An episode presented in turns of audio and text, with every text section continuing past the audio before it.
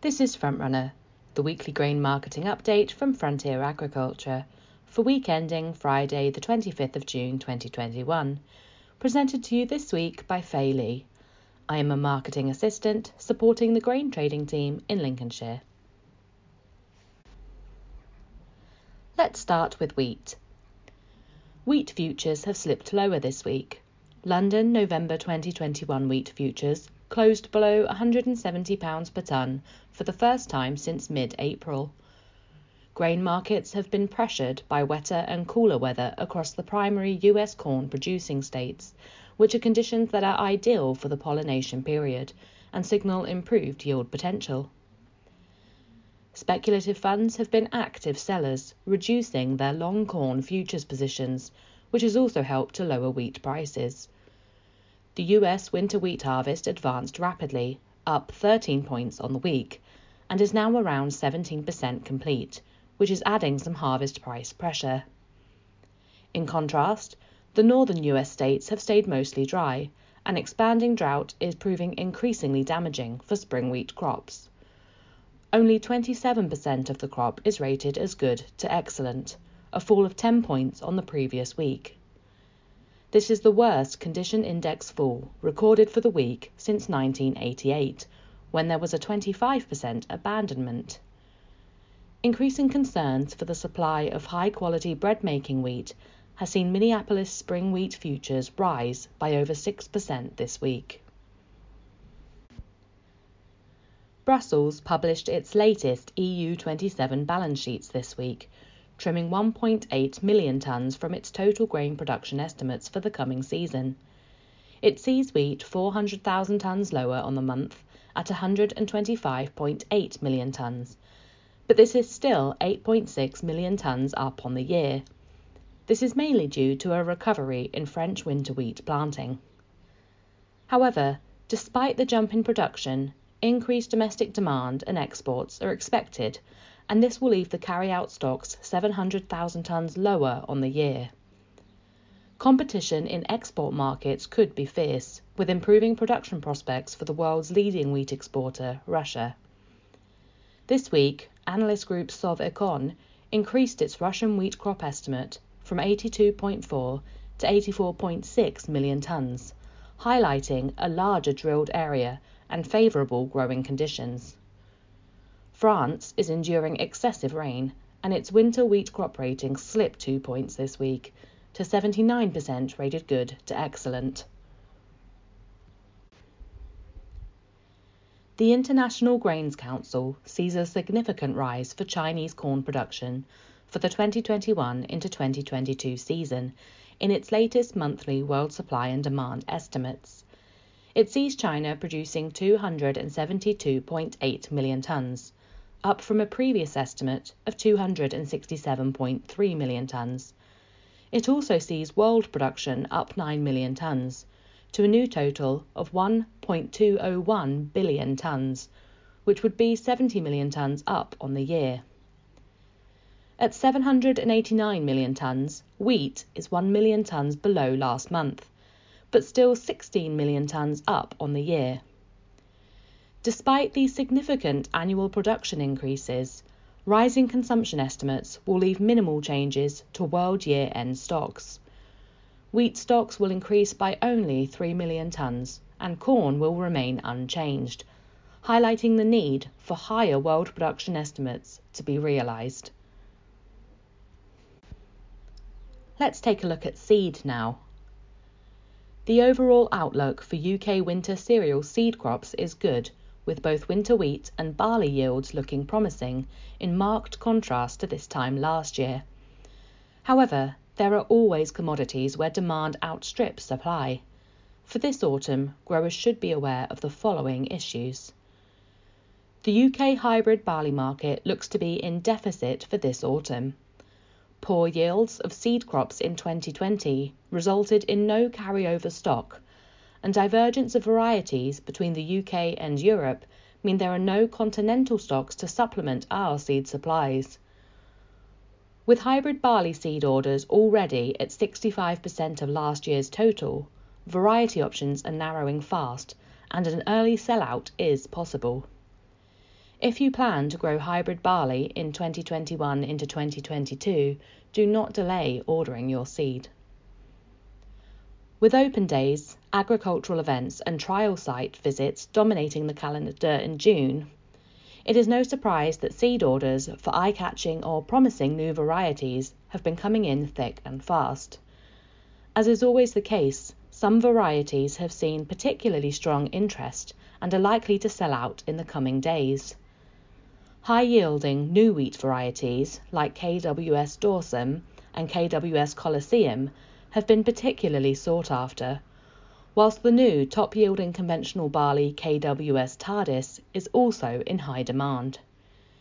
If you're planning on benefiting from the latest developments in seed genetics, whether it is new yield toppers, strong disease resistance, or even BYDV resistance, speak to your farm trader or agronomist now.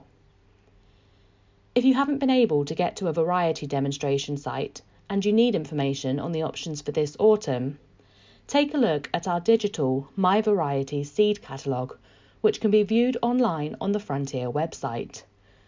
The online catalogue is full of information on varieties of winter wheat, barley, oats, rye, and oilseed rape, as well as advice on seed treatments and establishment. Keep an eye out for our virtual open day videos as well. They'll be landing on our YouTube channel next week with content on all of the key new varieties for 2021. Moving on to barley now. Old crop values have found some support this week, with very little grain left on farm finding its way to the market. Demand is limited to trade shorts in most regions, with compound demand for old crop minimal given its significant premium to new crop values. With demand limited, barley is travelling longer distances, which is putting pressure on end of season logistics. Over the last week, most parts of the UK have seen beneficial rains, especially for the spring barley crop after a dry and warm start to June. Crops are generally looking good in most parts of the UK, with harvest fast approaching.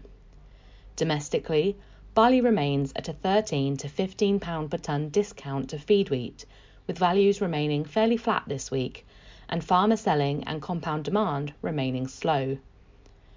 Export interest at this stage has been limited to the Spanish market, but with both sterling and the euro weakening over the second half of the week, there is trade on the horizon. On the global market, European barley crops look to be in a good condition, particularly in the west, as harvest gets underway in France. Beyond Europe, Canada has endured the warm and dry weather similar to conditions seen in the northern US plains, where crop ratings have fallen in recent weeks. Meanwhile, Argentina is currently just under halfway through planting its new season barley crop. These three regions will once again look to China as a key export market for crop 2021. Demand in China in recent weeks has been quiet after a spate of purchasing earlier this year. Now let's turn our attention to what's been happening with oilseed rape this week. Markets feel as though they are in a period of transition. Prices have been on a 12 month bull run, with the benchmark US soybean futures at the start of this month having appreciated by over 75%. Demand recovery after the initial COVID 19 related lockdowns and relentless Chinese buying have been the main drivers of firming prices, with global stocks seen at critically low levels in the key exporting nations. On this latter point, however, there have been a number of forecasts that global oilseed stocks are likely to be rebuilt during 2021 into 2022, and this has taken some of the heat out of the markets. However, there is still a way to go before crops are secured and unknown weather factors to consider, particularly in the southern hemisphere. As there is no major production problem evident currently, prices are likely to remain on the defensive.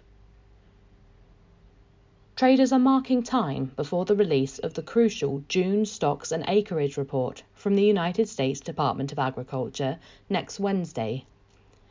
This is expected to be a key event, given that the report will give markets a better insight on the final soybean planting figures and will also most likely address the apparent issue of understated demand in previous reports. Low demand has been needed to maintain year ending stocks above the minimum required to get from one season to the next. Rapeseed markets will always trade in relation to other oilseeds, given that for some processes, one type can be substituted for another. However, the rapeseed sector remains the one with the biggest supply issues. Paris rapeseed futures have been firm over the last week, with the key November contract managing to once again break 500 euros per tonne.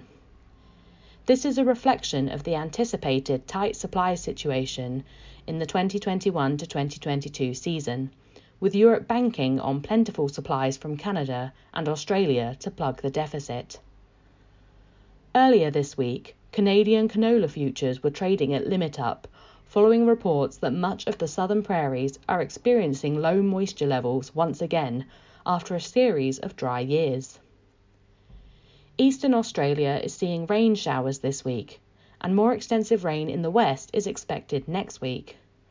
However, there is a long way to go before the combines really start rolling in November for this part of the world. Let's take a look at pulses now. With more reductions in wheat values this week, beans have followed suit, with prices falling 2 to 3 pounds per tonne depending on location.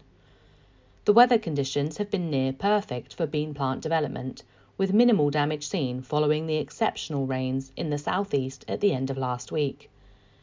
A few more growers are realising the potential of this year's crop and are making forward sales at over £200 per tonne for feed beans with premiums if suitable for human consumption.